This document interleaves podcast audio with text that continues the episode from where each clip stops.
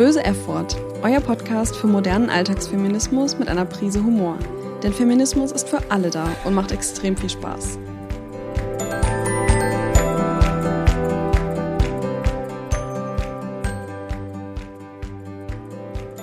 Zusammen und herzlich willkommen zur ersten regulären Folge von Das böse F-Wort. Es freut mich auf jeden Fall riesig, dass ihr euch die Zeit genommen habt und einschaltet. Heute steht der Podcast unter dem Motto, ist das Feminismus oder kann das weg? Ähm, ja, ich hatte ja im Intro versprochen, dass ich keine allzu theoretische Herangehensweise an den Tag legen möchte. Das heißt, ähm, es gibt hier heute die erste Heranführung an das Thema Feminismus anhand von Vorurteilen, die es darüber so gibt, weil ich finde, das ist eigentlich eine ganz ja, alltagstaugliche Herangehensweise, um es mal so zu sagen. Zuerst wollte ich aber euch noch kurz erzählen, wie ich eigentlich zum Feminismus gekommen bin, ähm, beziehungsweise wie ich angefangen habe, mich mehr mit dem Thema auseinanderzusetzen, damit ihr vielleicht ja so ein bisschen mehr den Kontext habt, ähm, aus welcher Richtung ich so komme. Also ich würde sagen, dass das Ganze schon bei der Erziehung, ähm, als ich ein kleines Kind war, begonnen hat. Denn meine Eltern haben mich und meine Schwester sehr ja, liberal erzogen. Ähm, zwar nicht explizit feministisch, also das war eigentlich bei uns nie ein Thema oder so. Mm, aber wir wurden eben so erzogen, dass es egal war, was für ein Geschlecht wir, wir haben. Ähm, und wir konnten eigentlich alles machen, ähm, ja, was quasi wir als Junge auch gemacht hätten. Also wir hatten auch Jungs als Freunde. Mein Vater hat uns so behandelt, wie er auch Söhne behandelt hätte. Also es war einfach nie ein Thema, dass wir Mädchen sind und deswegen irgendwas nicht machen könnten. Also es war ähm, von Anfang an klar, dass wir so erzogen werden, ähm, dass uns alle Möglichkeiten offen stehen, egal wo, wofür wir uns entscheiden. Ähm, und wir haben halt genauso viel im Dreck gespielt, wie wir auch gerne mit Barbies gespielt haben. Und so dieses krasse Gender-Marketing, was heutzutage betrieben wird, also dass ja alles ähm, für Mädchen in rosa ist, alles für Jungs in blau, das wurde uns gar nicht so sehr anerzogen eigentlich. Deswegen sind wir relativ frei von solchen Stereotypen groß geworden, ähm, was ich aber auch erst so realisiert habe, als ich eben älter war und das so ein bisschen reflektiert habe.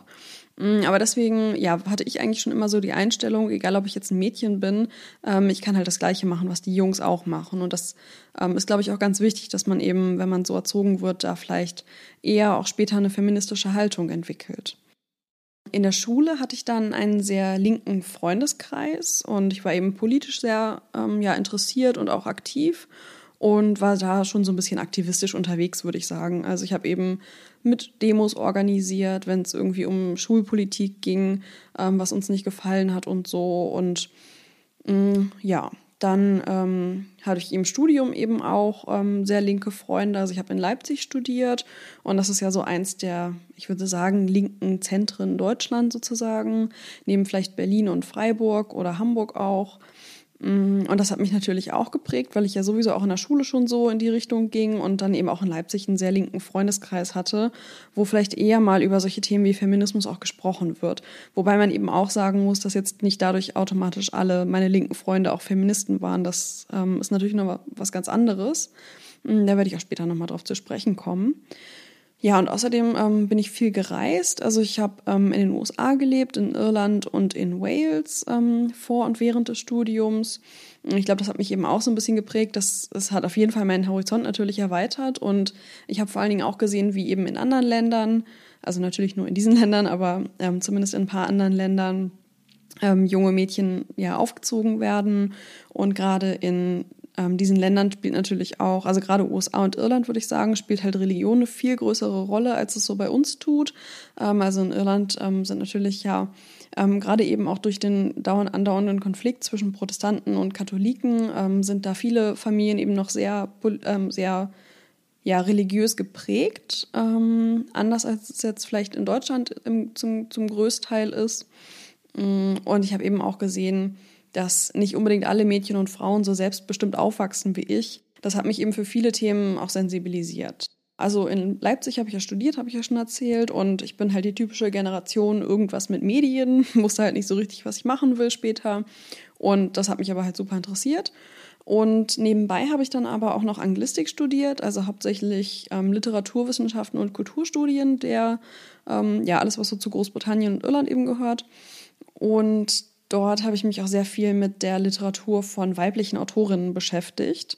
Mm, und dadurch bin ich ehrlich gesagt zum ersten Mal so wirklich ähm, auch in Kontakt gekommen mit feministischer, feministischer Theorie, was ich halt vorher vielleicht schon auch gelebt habe, aber ich habe mich mit dem theoretischen Hintergrund noch nicht so beschäftigt. Und das ist dann eben während meines Literaturstudiums auch passiert.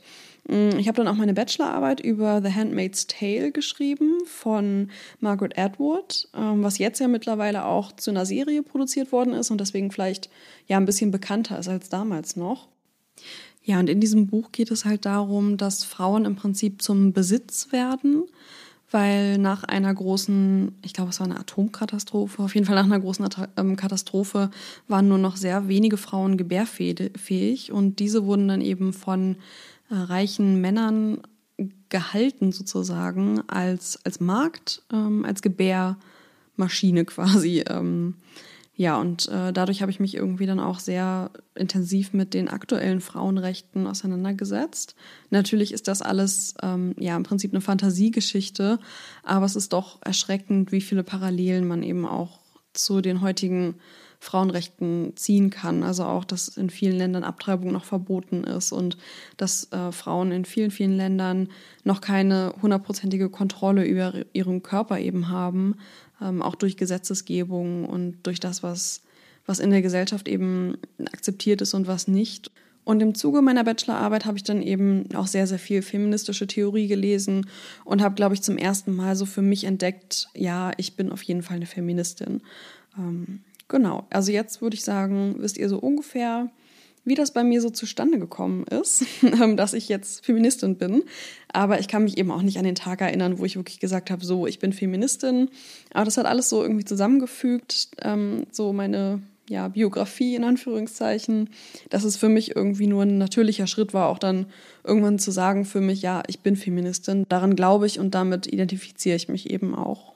Nachdem ich jetzt äh, über mich gesprochen habe, würde ich jetzt mal auf die versprochenen Vorurteile zurückkommen. Ja, ich fange einfach mal an.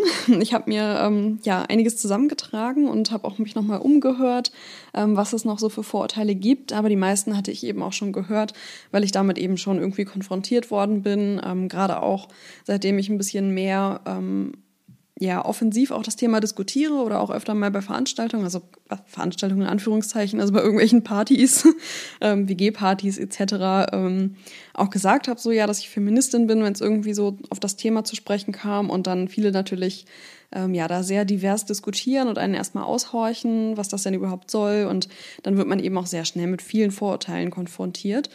Mm, und die habe ich dann eben zusammengetragen und habe auch nochmal so in meinem Umfeld gefragt, was die für Erfahrungen gemacht haben, sodass jetzt, glaube ich, eine ganz gute Liste an Vorurteilen zusammengekommen ist, ähm, was ja auch schon traurig ist irgendwie, aber gut. ähm, ja, das bekannteste Vorurteil, was ich persönlich auch sehr, sehr, sehr schade finde, ist, Feministen hassen Männer oder Feministinnen. Ähm, das sind meistens eben Leute, die davon ausgehen, dass Feministinnen automatisch Frauen sind, dass es keine männlichen Feministen gibt. Mm, und ja, dass es eben bedeutet, dass wir quasi die Weltherrschaft an uns reißen wollen und den Männern ihre Rechte wegnehmen. Und ja, nichts könnte natürlich ferner sein von dem, was Feministinnen und Feministen sich wirklich wünschen. Das bedeutet nämlich einfach Gleichberechtigung. Also ich gewinne dadurch nichts, dass ich Männern irgendein Recht wegnehme. Ich möchte nur einfach die gleichen Rechte haben. Und ähm, egal welchem Geschlecht man sich zugehörig fühlt, sollte man eben die gleichen Rechte haben. Das bedeutet aber nicht, dass ich Männer hasse. Ähm, ich liebe Männer. Ich könnte nicht ohne und ähm, habe extrem viele Männer auch als Vorbilder. Ähm, nicht, weil sie Männer sind, sondern weil sie tolle Menschen sind. Und ähm, ja, ich habe auch einen Freund, den ich sehr liebe und ich habe noch nie Männer gehasst. Ähm, aber ich habe natürlich schon eine Wut auf bestimmte Männer. Ähm, das ist auf jeden Fall, das stimmt halt schon. Mm, aber das kommt ja auch nicht von irgendwo. Und ich glaube, so der Typ Mann, den Feministinnen eben nicht mögen, hassen ist natürlich ein starkes Wort. Das muss jeder selber wissen, ob er das benutzen will oder nicht.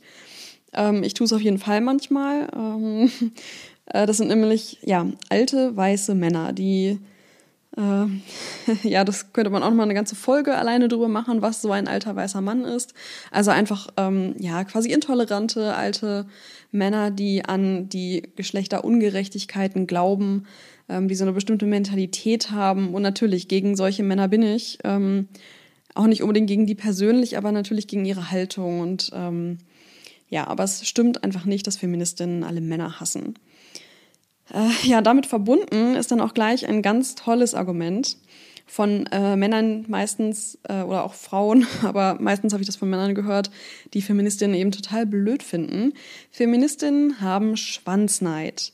Natürlich. Ich bin selbstverständlich Feministin, weil ich super neidisch bin auf die Männer der Schöpfung, die einen Schwanz mit sich rumtragen können.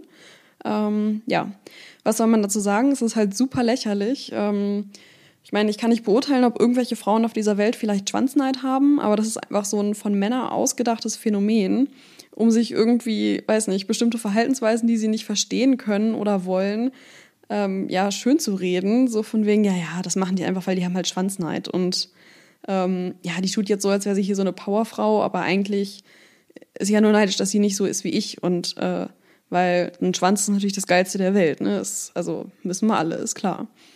Äh, ja, einfach super lächerlich. Ähm, aber leider existiert dieses Vorurteil. Also Feministinnen haben Schwanzneid, kann ich jetzt so nicht bestätigen. Das nächste Vorteil müsste eigentlich auch jeder kennen. Also Feministinnen sind Hippies, die sich nicht rasieren und keine BHs tragen. Gut, ähm, ich persönlich rasiere mich und trage ein BH, aber ich verstehe auch nicht, wieso das irgendwen zu interessieren hat. Es ist halt super lächerlich, dass ähm, ja die Rasur einer Frau oder ob sie einen BH trägt oder was für einen BH zu einer politischen Botschaft wird. Also es kann auch einfach jeder machen, was er möchte, sich anziehen, wie er will. Bei Männern ist es doch auch so, dass jetzt irgendwie man nicht sagt, so, oh, der trägt irgendwie Briefs und der trägt Boxershorts und das ist jetzt ein politisches Statement. Also ja, das ist einfach nur total absurd und ähm, das kann man so einfach überhaupt nicht sagen. Ich kenne Feministinnen, die rasieren sich nicht. Ich kenne aber auch Feministinnen, die rasieren sich. Man kann von dem Äußeren eben nicht auf die politische oder generell auf die, auf die Meinung schließen. Ähm, ja. Ich habe eben schon die politische Meinung angesprochen. Das nächste Vorurteil ist nämlich, Feministinnen sind alle links. Mm, das kann ich gut nachvollziehen, ähm, weil es natürlich so ist, dass viele Feministinnen eher linksorientiert sind. Ich bin da ja auch keine Ausnahme, ähm, komme eben auch aus einer sehr, ähm, ich würde mal sagen, ja, aus dem linken Teil der Gesellschaft. Ähm, ich würde mich jetzt nicht als extrem links bezeichnen, aber fühle mich da schon eher zugehörig, wenn man das irgendwie ja jetzt auf dem politischen Spektrum nennen muss. Ähm, es ist aber eben nicht so, dass alle Feministinnen links sind, weil generell hat Feministin sein nicht unbedingt was mit der politischen Meinung zu tun. Ich kann ja auch an die Gleichberechtigung von allen Geschlechtern denken, oder glauben, denken ist auch gut, ähm, an die Gleichberechtigung glauben und trotzdem aber irgendwie konservativ sein. Ähm, oder weiß ich nicht. Ähm, ich kann ja auch FDP-Wählerin sein und sagen, ja, ich bin aber trotzdem Feministin. Ähm, das eine hat mit dem anderen ja nicht unbedingt was zu tun. Und es gibt mit Sicherheit auch Leute, die ähm, ansonsten eher konservativ wählen, mh, die aber trotzdem auch Feministinnen und Feministen sind. Also für mich ist das absolut kein Widerspruch. Und ich finde es eher schade, ähm, dass sich wahrscheinlich einige, die ansonsten eher konservative Meinungen haben, vielleicht nicht als Feministin bezeichnen möchten, weil sie denken, das bedeutet, dass sie sich irgendwie als links outen, obwohl sie das ja gar nicht sind. Ähm, deswegen denke ich, muss man einfach von dieser extrem politischen Denkweise ein bisschen abrücken und einfach sagen, ja, ich bin Feministin, das hat aber nichts mit der Partei zu tun, die ich wähle. Natürlich ist es aber so, dass ich ähm, auch dazu sagen muss, dass natürlich rechtsradikale Meinungen absolut antifeministisch sind. Ähm, meistens haben die ja, vertreten die auch ein Frauenbild, was eben nicht mehr, nicht mehr aktuell und zeitgemäß ist. Und außerdem ist für mich persönlich Feminismus auch mehr als nur an die Gleichheit von Mann oder Gleichberechtigung, besser gesagt, von Mann und Frau zu glauben, sondern eben auch ähm, von Menschen aus allen verschiedenen Kulturen. Also generell Gleichberechtigung für Menschen und unabhängig vom Geschlecht. Und deswegen ist für mich jeder, der rassistisch denkt, ähm, automatisch eigentlich kein Feminist. Ja, das nächste Vorurteil finde ich auch sehr, sehr, sehr schade. Ähm, das ist nämlich, Feministinnen sind alle weiblich. Ich hatte das am Anfang schon mal angeschnitten bei dem ersten Vorurteil. Mm, und es ist natürlich so, dass auch Männer Feministen sein können. Und ich finde es sehr, sehr schade, dass nicht mehr Männer sich auch als Feministen bezeichnen. Denn es ist einfach so, dass wir, wenn wir die Gleichberechtigung von allen Geschlechtern wirklich durchsetzen möchten, brauchen wir eine große Gemeinschaft, die dafür einsteht. Und da gehören auch die Männer zu. Und ich kenne sehr, sehr viele Männer, die auch feministische Meinungen haben, die auf jeden Fall daran glauben, dass zum Beispiel ihre Schwester die gleichen Rechte haben sollte wie sie. Mm, und auch Männer, die sich dann mehr mit dem Thema so wie Abtreibung oder Verhütung beschäftigen. Ähm, oder generell eben die Selbstbestimmtheit des, des weiblichen Körpers. Mm, die haben auf jeden Fall feministische Meinungen und sagen so, ja, das geht gar nicht. Man sollte auf jeden Fall ähm, gute Zugänglichkeit von Abtreibungen in jedem Land haben, ähm, damit sich die Frauen eben nicht irgendwie in gesundheitliches Risiko stürzen und das am Ende noch illegal machen in irgendeiner Hintergasse, so wie vor 100 Jahren nach dem Motto, sondern ähm, ja, dass es eben ein Teil unseres Gesetzes sein sollte, dass sowas möglich ist. Und das ist nur ein Beispiel von, ähm, von Meinungen, die ich von Männern gehört habe, die auf jeden Fall sehr feministisch sind ähm, die dann aber halt, ja, sich nicht als Feminist identifizieren würden, weil sie eben denken, ach, das sind ja die Frauen und ja, gut, ähm, ne, ist halt, sind ja, ist ja deren Ding so. So, nein, es betrifft uns alle und ähm, falls jetzt ein Mann zuhört, bitte, bitte bekennt euch mehr zum Feminismus, denn wir brauchen euch. Wir brauchen alle ähm, Menschen, die irgendwie ja für unsere Werte stehen. Ähm, die mit uns zusammen versuchen, die Welt zu ändern zum Positiven. Und ja, Feminismus ist eben auch für Männer gut. Das bedeutet eben nicht, dass wir irgendwie alle Rechte nur für die Frauen haben wollen, sondern es geht eben auch darum, dass toxische Männlichkeit, also ähm, ja, alles, was für die Männer irgendwie schwierig ist an Rollenvorbildern, ähm, auch das aufzulösen. Also, dass auch ein Mann sein kann, wie er sein möchte, unabhängig von seinem Geschlecht. Und wenn der weiß ich nicht, gerne Krankenschwester sein möchte, ähm, ja gut, Krankenschwester ist in dem, in dem Fall auch nicht der richtige Ausdruck dann. Das war wieder sehr politisch unkorrekt von mir. Aber ähm, ja, dass Männer eben auch machen können, was sie, was sie wollen. Und wenn sie dann eben zu Hause bleiben wollen, um die Kinder großzuziehen, dann sollen sie zu Hause bleiben und die Frau geht arbeiten. Also es ist so, ähm, auch Männer haben, müssen Rollenklischees erfüllen, die unsere Gesellschaft ihnen aufzwängt. Und deswegen ist eben Feminismus auch gut für Männer, weil ähm, ja, Feminismus eben auch gegen solche Stereotypen sozusagen kämpft. Also Männer, bitte, bitte, bitte werdet Feministen. ähm, ja, ich komme mal wieder zu einem, zu einem anderen Vorurteil, was ich auch sehr witzig finde. Feministinnen sind verbittert und untervögelt. Ja, natürlich. Ähm, das ist so ähnlich wie der Schwanzneid. Also ich mache eigentlich alles nur, weil die Männer mir nicht genug geben und ich mich von denen vernachlässigt fühle. Ähm, ja, und ich bin auf jeden Fall untervögelt und ja, ne? Ähm, ja, ist halt einfach lächerlich.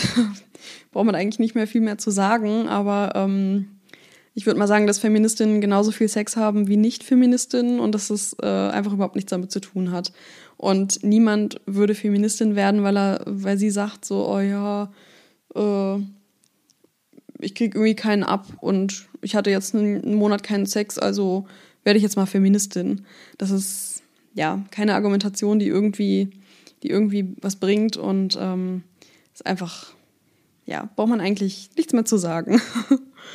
Mm, auch gut finde ich, Feministinnen sind alle lesbisch. Das Vorurteil gibt es ja schon, ähm, dass Feministinnen sozusagen dadurch, dass sie Männer hassen, ähm, alle zueinander halten und dementsprechend auch lesbisch sind und keine sexuellen Beziehungen mit Männern eingehen. Ähm, ja, auch das ist natürlich Quatsch. Auf jeden Fall gibt es lesbische Feministinnen, aber es gibt genauso viele Feministinnen oder wahrscheinlich statistisch noch mehr, kann ich jetzt nicht belegen, aber würde ich mal vermuten, ähm, noch mehr, die heterosexuell sind. Und für mich spielt das halt überhaupt keine Rolle. Ähm, und es ist aber auf jeden Fall nicht so, dass alle Feministinnen automatisch lesbisch sind. Ähm, so ja, ich, ich liebe Frauen und stehe für Frauen, die Rechte von Frauen ein. Das heißt aber nicht, dass ich sie ähm, ja auf eine sexuelle Art und Weise liebe. Das ist ja ist einfach Quatsch. Auch sehr gut finde ich, ähm, Feministinnen bilden sich ja nur ein, dass es noch keine Geschlechtergleichberechtigung gibt. Das hört man auch manchmal so, ja. Ähm, also man braucht eigentlich keinen Feminismus, weil wir sind schon so weit und es ist ja alles schon total gerecht. Und da, das ist halt echt so der Punkt, wo ich in solchen Diskus Diskussionen einfach platze. Weil ich mir denke, nein, es gibt so viele Statistiken.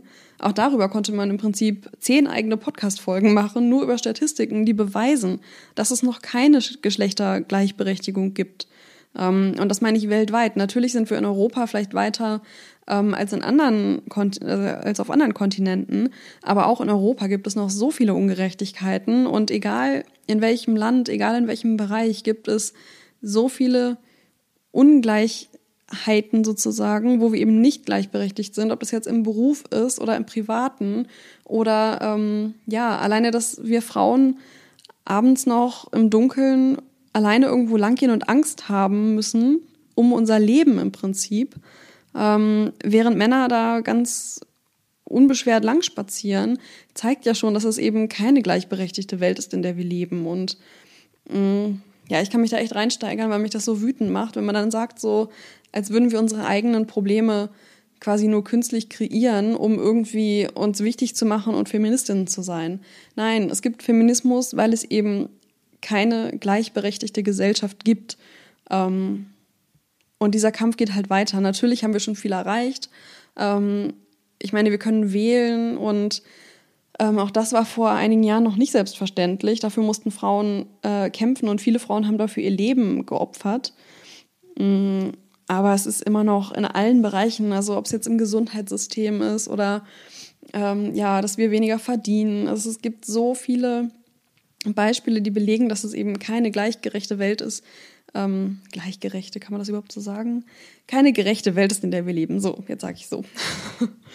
ähm, ja, ich reg mich schon wieder völlig in Rage. Ähm, ich wollte ja jetzt hier auch nicht, ähm, nicht zum, zum Hate-Podcast werden, aber sowas macht mich halt echt wütend und ähm, ja, also äh, ich komme noch zu einem etwas, etwas äh, leichteren Vorurteil wieder, ähm, was nicht ganz so ernst ist vielleicht. Ähm, nämlich Feministinnen sind unattraktiv und wettern deswegen gegen vorherrschende Schönheitsideale, weil sie neidisch auf schöne Frauen sind. Ähm, auch dieses Vorurteil, Vorurteil stimmt natürlich überhaupt nicht. Ich kenne genauso viele wunderschöne Frauen, also konventionell wunderschön, muss man ja dazu sagen, ähm, wie etwas unkonventioneller schönere Frauen, die Feministinnen sind. Also das Spektrum ist sehr groß und man kann einer Frau nicht ansehen, ob sie Feministin ist oder nicht. Und es gibt sehr viele, ähm, die vielleicht mit High Heels und rotem Lippenstift irgendwo stehen. Ähm, und das ist absolut kein Widerspruch, das sind trotzdem Feministinnen. Und die werden aber ja entsprechend zum Teil den, den vorherrschenden Schönheitsidealen mm, und werden von der generellen Gesellschaft, sage ich mal, als auf jeden Fall attraktiv wahrgenommen und sind trotzdem Feministinnen. Das hat ja damit überhaupt nichts zu tun. Ähm, also auch das, ja, stimmt einfach nicht. Ähm, ja, Feministinnen verstehen keinen Spaß. Das hört man auch öfter mal so. Ja, ihr seid ja verklemmt, ihr versteht keinen Spaß, macht dich mal locker. Ähm, ich bin persönlich eigentlich ein Mensch, der sehr, sehr gerne und viel lacht. Ich mache auch viele versaute Witze, die auch nicht immer politisch korrekt sind. Ähm, also ich verstehe sehr viel Spaß, nur ich finde, über bestimmte Sachen macht man halt einfach keine Witze. Es gibt eben eine Grenze, wenn man die auf Kosten von Minderheiten macht ähm, oder ja, auf Kosten von, von Frauen in schwierigen Lagen, wenn man zum Beispiel ja Witze über, über Abtreibung macht, ähm, verstehe ich da einfach wirklich keinen Spaß mehr, muss ich auch ganz ehrlich sagen. Ähm, das sind dann auch keine Witze, wo mir das Lachen im Hals stecken bleibt, sondern da fange ich erst gar nicht an zu lachen, weil ich mir so denke, wie, wie kann man darüber Witze machen? Das würde auch irgendwie, ja, das sind dann halt auch so Witze, die meistens dann nur Männer sich ausdenken. Ähm, hallo übrigens an alle Mario Bart-Fans. Also, falls ihr zuhört, bitte schaltet sofort ab, weil ich glaube, dann seid ihr hier nicht richtig. ähm, nein, es kann natürlich, also bitte hört alle weiter, auch wenn ihr jetzt Mario Bart-Fans seid. Aber Mario Bart ist halt auch jemand, der echt platte Witze auf Frauenkosten macht. Vor allen Dingen so blöde Stereotype bedient, wo ich mich auch selber überhaupt nicht wiederfinde in, in den Witzen. Also ich lache sehr gerne über Witze, wo ich mich selber irgendwo wiederfinde. Ähm, aber normalerweise ist es eben nicht bei irgendeinem blöden Blondinenwitz oder bei irgendeinem ja, dummen Frauenwitz. Oder ähm, ich habe so ein, so ein ganz altes Witzebuch bei mir in der Wohnung rumliegen, ähm, wo ja, man sich dann manchmal was vorliest ähm, draus, wenn man irgendwie, keine Ahnung, bei einer Party oder wenn einem langweilig ist oder so, ähm, fällt mir dieses Buch manchmal in die Hände. Und unter anderem stand da folgender Witz drin, bei dem ich dann wirklich auch nicht mehr lachen konnte. Nämlich, ähm, was macht eine Frau auf einer Eisscholle? Abtreiben. Ähm, ja, ich weiß halt nicht, wer sich diesen Witz ausgedacht hat und wer dachte, dass das wirklich witzig wäre. Mm, aber bei sowas bleibt mir wirklich das Lachen weg und ähm, dann verstehe ich auch keinen Spaß. Aber generell haben natürlich auch Feministinnen sehr viel Humor und mh, mm, ja, ich hatte schon mal Sophie Passmann oder Caroline Kebekus erwähnt. Es gibt sehr viele weibliche Comedians, die Feministinnen sind und einfach extrem lustig sind und halt super intelligente, intelligenten Humor machen, machen, haben. ähm, ja, und ähm, deswegen ist dieses Vorurteil natürlich auch völliger Quatsch. Feministinnen sind weiße Frauen aus der Mittelschicht, die sich mit Luxusproblemen beschäftigen. Ja, dieses Vorteil hat ja quasi zwei Teile, nämlich einmal, dass es weiße Frauen aus der Mittelschicht sind und zweitens, dass sie sich mit Luxusproblemen beschäftigen. Ich muss sagen, der erste Teil dieses Vorurteils ist leider oft wahrer, als ich es gerne hätte. ähm, und ich muss also ganz selbstkritisch sagen, ähm, ja, ich bin auch eine weiße Frau aus der Mittelschicht und habe auf jeden Fall ein sehr privilegiertes Leben gehabt. Natürlich auch mit, ähm, ja, mit vielen negativen Erfahrungen, über die ich auch im Laufe des Podcasts bestimmt viel sprechen werde, was aber zum Teil sehr persönliche Themen eben auch sind. Ähm, denn ja, ich bin nicht nur zur Feministin geworden, weil ich irgendwie, keine Ahnung, einen linken Freundeskreis habe und irgendwas mit ähm, weiblicher Literatur studiert habe, sondern eben auch, weil ich Erfahrungen gemacht habe, die mir gezeigt haben, dass sich etwas ändern muss. Und das waren keine schönen Erfahrungen. Ähm, und deswegen, ja, sind es halt auch keine Luxusprobleme. Aber nochmal zum ersten Teil. Ähm, ja, ich bin privilegiert und ich bin eine weiße Frau aus der Mittelschicht. Muss ich ganz ehrlich sagen. Und deswegen ähm, bin ich ja auch darauf angewiesen, dass eben andere Frauen, die vielleicht nicht so privilegiert aufgewachsen sind wie ich und ähm, die eben keine weiße Frau aus der Mittelschicht sind, sondern People of Color, ähm, dass die mir dann ihre ihre Erfahrungen eben auch erzählen und dass die das mit mir teilen, damit ich nachvollziehen kann, ähm, ja, was, in was für einer Lebensrealität die sich bewegen und ähm, ja, dass man einfach das besser nachvollziehen kann. Ich glaube, da sind wir alle darauf angewiesen, dass man eben die Erfahrungen, die man selber nicht machen kann oder nicht gemacht hat, ähm, dann von anderen eben mitgeteilt bekommt. Also das äh, finde ich auch extrem wichtig, dass Frauen sich untereinander eben austauschen, ähm, ja, über ihre Erfahrungen sprechen und genauso auch, dass Männer eben zuhören, denn man kann den Männern eben auch nicht immer vorwerfen, so ja, ihr versteht uns nicht, ihr versteht unsere Probleme nicht, ähm, es ist halt auch so ein bisschen unsere Verantwortung. Es klingt halt blöd, aber es ist letztendlich schon ein bisschen unsere Verantwortung, ihnen diese Probleme dann eben auch zu erklären und ähm, ihnen zu erzählen, was wir erleben, ihnen zu erzählen, was wir ähm, ja, was wir in Clubs erleben, wenn wir irgendwie einfach an den Arsch gegrapscht werden, ungewollt und wie bedrohlich so eine Situation sein kann, ähm, wie es sich anfühlt, wenn man K.O.-Tropfen bekommt und ähm, irgendwo bewusstlos aufwacht oder wenn man nachts alleine langläuft und denkt, ähm, ja, man, man fürchtet sich quasi nachts, wenn man alleine irgendwo langläuft, manchmal um sein Leben und das sind, sind Ängste und Erlebnisse, die Männer vielleicht so nicht erleben können oder ja müssen, muss man halt sagen.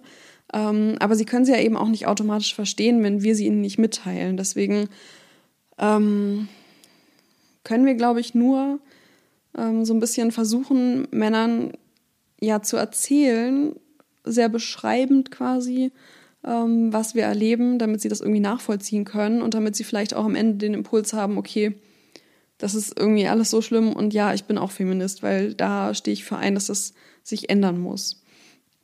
Ähm, und genauso bin ich eben darauf angewiesen, dass andere Frauen, ähm, die vielleicht nicht so privilegiert sind wie ich, mir eben auch ihre Geschichten erzählen, ähm, damit ich auch natürlich nicht repräsentativ für sie, aber damit ich eben auch für sie mitkämpfen kann, sozusagen, dass sich was ändert. Und ich glaube, dieser Austausch ist einfach wichtig. Ähm, ja, das mit den Luxusproblemen, das ist natürlich völliger Quatsch. Ich hatte eben schon erwähnt, so man fürchtet sich manchmal um sein Leben. Ähm, und äh, das ist, ja, ist einfach kein Luxusproblem, wenn es wirklich um Leben oder Tod geht. Auch ähm, weltweit natürlich. Ähm, Genitalverstimmung bei Frauen beispielsweise ähm, oder auch illegale Abtreibungen, die am Ende tödlich enden für Mutter und Kind ganz oft auch. Ähm, und das sind einfach keine Luxusprobleme, da geht es um Leben oder Tod. Und ähm, deswegen finde ich das einfach auch sehr traurig, wenn Leute sagen, das sind Luxusprobleme, dass wir keine Gleichberechtigung haben. Ja, gut, dann verdienst du halt 10 Euro weniger. Ähm, wen interessiert's? Aber es geht halt viel weiter. Ähm, natürlich sind es manchmal auch Probleme, die für andere als Luxusprobleme erscheinen. Aber wenn man sich eben sein Leben lang so in bestimmten Bereichen ungerecht behandelt fühlt, dann ist das für die Psyche auch ja extrem schwierig und belastend und dann ist es auch kein Luxusproblem. Wenn es mein Leben ähm, schlechter macht, als es sein sollte und mich in Bereichen belastet, in denen ich nicht belastet werden sollte, dann ist das auch kein Luxusproblem. Also es muss nicht immer gleich um Leben oder Tod gehen. Ähm, tut es natürlich auch leider oft, aber ähm, nicht in meinem Leben per se. Ähm, aber trotzdem sind meine Probleme, die ich habe, dann keine Luxusprobleme. Also ja, ich glaube, da fehlt einfach dann das Verständnis. Also Leute, die sowas sagen, denken, glaube ich, einfach nicht genug nach über das, was sie sagen. So, ähm, das vorletzte Vorurteil. Feministinnen sind laut und drängen alle ihre Meinung auf. Ich muss sagen, ähm, es ist natürlich überspitzt formuliert. Aber ja, manchen Leuten dränge ich meine Meinung auf. Und es ist mir dann aber auch egal. Denn wenn ich das tue, dann habe ich eben das Gefühl, dass dieser Mensch meine Meinung dann gerade hören muss. Und dann muss er das halt auch ertragen, dass ich ihm die sage, ohne dass er explizit danach gefragt hat. Aber wenn jemand zum Beispiel einen übelst sexistischen Kommentar raushaut, kann ich da nicht nebensitzen und dumm lächeln und so sagen, ja gut, finde ich jetzt nicht so cool, aber ich sag mal lieber nichts. Nein, dann stehe ich auf und sage, ey, das ist nicht cool, was du da sagst. Und ähm, versuche halt, dass die Leute dann mal reflektieren, was sie so erzählen. Ähm, ja, und dann dränge ich ihnen halt meine Meinung auf und dann bin ich, werde ich vielleicht als vorlaut bezeichnet. Aber das ist mir dann auch egal, weil wenn, wenn das eben Teil meines Feminismus ist, dass ich irgendwie ähm, Leute für etwas sensibilisieren möchte, dann muss man eben manchmal einfach aufstehen und was sagen. Und wenn das dann so wahrgenommen wird, dass man irgendwie, ähm, ja, eben vorlaut ist, dann ist das halt so. Dann ist mir das irgendwie auch egal. Also das ist so ein Vorurteil, ähm, was, glaube ich, einfach auf die Perspektive ankommt. Für mich ist das nicht vorlaut, wenn Menschen ihre Meinung sagen. Ähm, vor allen Dingen nicht, wenn es eben wichtig ist. Also man muss nicht zu allem seinen Senf dazugeben, wenn man nicht gefragt wurde. Ich sag, gehe auch nicht irgendwo hin und sage einfach so, oh, dein Outfit finde ich aber heute scheiße, so, weil vielleicht finden die das Outfit gerade voll geil und dann ähm, ist ja deren Ding so, ne? Das sind halt unwichtige Sachen. Ähm, muss ja dann nicht jeder meine Meinung immer kennen. Aber was solche Dinge betrifft, gerade sexistische Kommentare oder Ungerechtigkeiten, die man miterlebt, da finde ich, ist, ist es eigentlich schon mal fast meine Verantwortung, wirklich auch was zu sagen. Und ja, dadurch wirkt man dann vielleicht vorlaut für die, die das gerade nicht nachvollziehen können. Aber ich finde, das ist dann auch egal.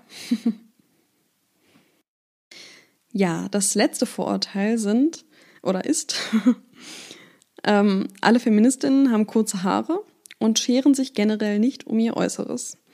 Das ist ganz witzig, ähm, weil dieses kurze Haare-Vorurteil habe ich halt echt schon oft gehört. Und ich muss ähm, ja wirklich zugeben, dass ich auch längere Zeit sehr kurze Haare hatte. Ich hatte so eine, ich würde mal sagen, etwas radikalere Phase, wo ich ähm, irgendwie mich verändern wollte und vielleicht auch so ein bisschen was nach außen tragen wollte, was ich so, was meine Meinungen betrifft oder so meine linken Meinungen. Ähm, die ich damals vielleicht auch noch, noch intensiver hatte als heute, ich weiß es nicht. Aber auf jeden Fall ähm, habe ich mir Teile meines, ähm, meiner Haare komplett abrasiert. Ähm, also ich hatte so einen halb rasierten Kopf, quasi so einen Sidecut und auf der anderen Seite halt auch ganz, ganz kurze Haare. Das war auf jeden Fall eine krasse Veränderung, weil ich vorher so relativ brav irgendwie aussah. Mm, und irgendwie, ja, weiß nicht, ich fand, war das halt so eine Phase, ich fand das hammer cool und ähm, habe das auch ziemlich lange so gehabt dann. Ähm, also auch wenn der Rest dann irgendwie länger geworden ist, hatte ich trotzdem noch ziemlich lange so eine, eine etwas größere rasierte Stelle, so ein bisschen Undercut-mäßig. Mm, also in dem Vorurteil, da passe ich irgendwie, habe ich eine Zeit lang echt reingepasst. Ähm, ich wurde auch auf der Straße zum Beispiel mal, das war ganz, ähm, also nicht witzig, aber irgendwie skurril. Da bin ich einfach mit dem Fahrrad durch Leipzig gefahren und dann hat so eine Frau, als ich gerade irgendwo an der Ampel anhalten musste, hat sie mich angeguckt und meinte so zu mir, linke Zecke. Dabei kannte sie mich ja überhaupt nicht. Und ähm, ich sah ganz, also ansonsten sah ich auch ganz normal aus. Ich habe mich jetzt nie so, so mega krass gekleidet oder so. Ähm, also ich hatte wahrscheinlich, keine Ahnung, Jeans und Pullover an oder sowas. Und ähm, ja, aber von meinen Haaren her wusste sie dann sofort, aha, das ist eine linke Zecke. Ähm, ist halt auch wieder sehr lustig, wie solche äußeren Merkmale dann zu einem politischen Statement werden. Ähm, dabei war es eigentlich von mir, glaube ich, auch gar nicht unbedingt so gewollt damals. Ich weiß gar nicht, was mich dazu bewegt hatte. Ich hatte einfach Bock auf Veränderung, das habe ich manchmal und ja. Ähm, deswegen finde ich das Vorurteil ganz witzig, weil es ja bei mir natürlich ähm, eine Zeit lang wirklich so war. Ähm, aber ich glaube auch nicht, dass es war, weil ich Feministin bin, sondern einfach so, ähm, also zu der Zeit habe ich mich auch noch gar nicht so als Feministin, Feministin identifiziert. Ähm, ja, keine Ahnung. ähm, auf jeden Fall stimmt es auch nicht, dass Feministinnen sich generell nicht um ihr Äußeres scheren. Ähm, denn man kann als Feministin ja trotzdem eitel sein und man kann auch irgendwie, ähm, man möchte sich ja selber schön fühlen und dann macht man ja auch irgendwie was dafür, so wie man sich wohlfühlt.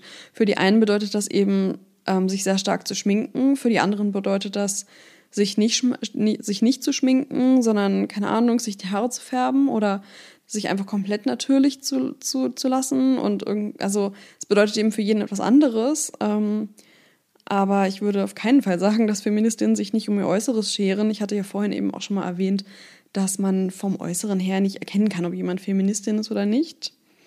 Ähm, ja, das war es auch schon. Ähm, das waren die Vorurteile und ich hoffe, ihr habt jetzt ein bisschen mehr ein Bild davon, was ich mir unter Feminismus vorstelle und ähm, ja, was Feministinnen sind und was sie nicht unbedingt sind.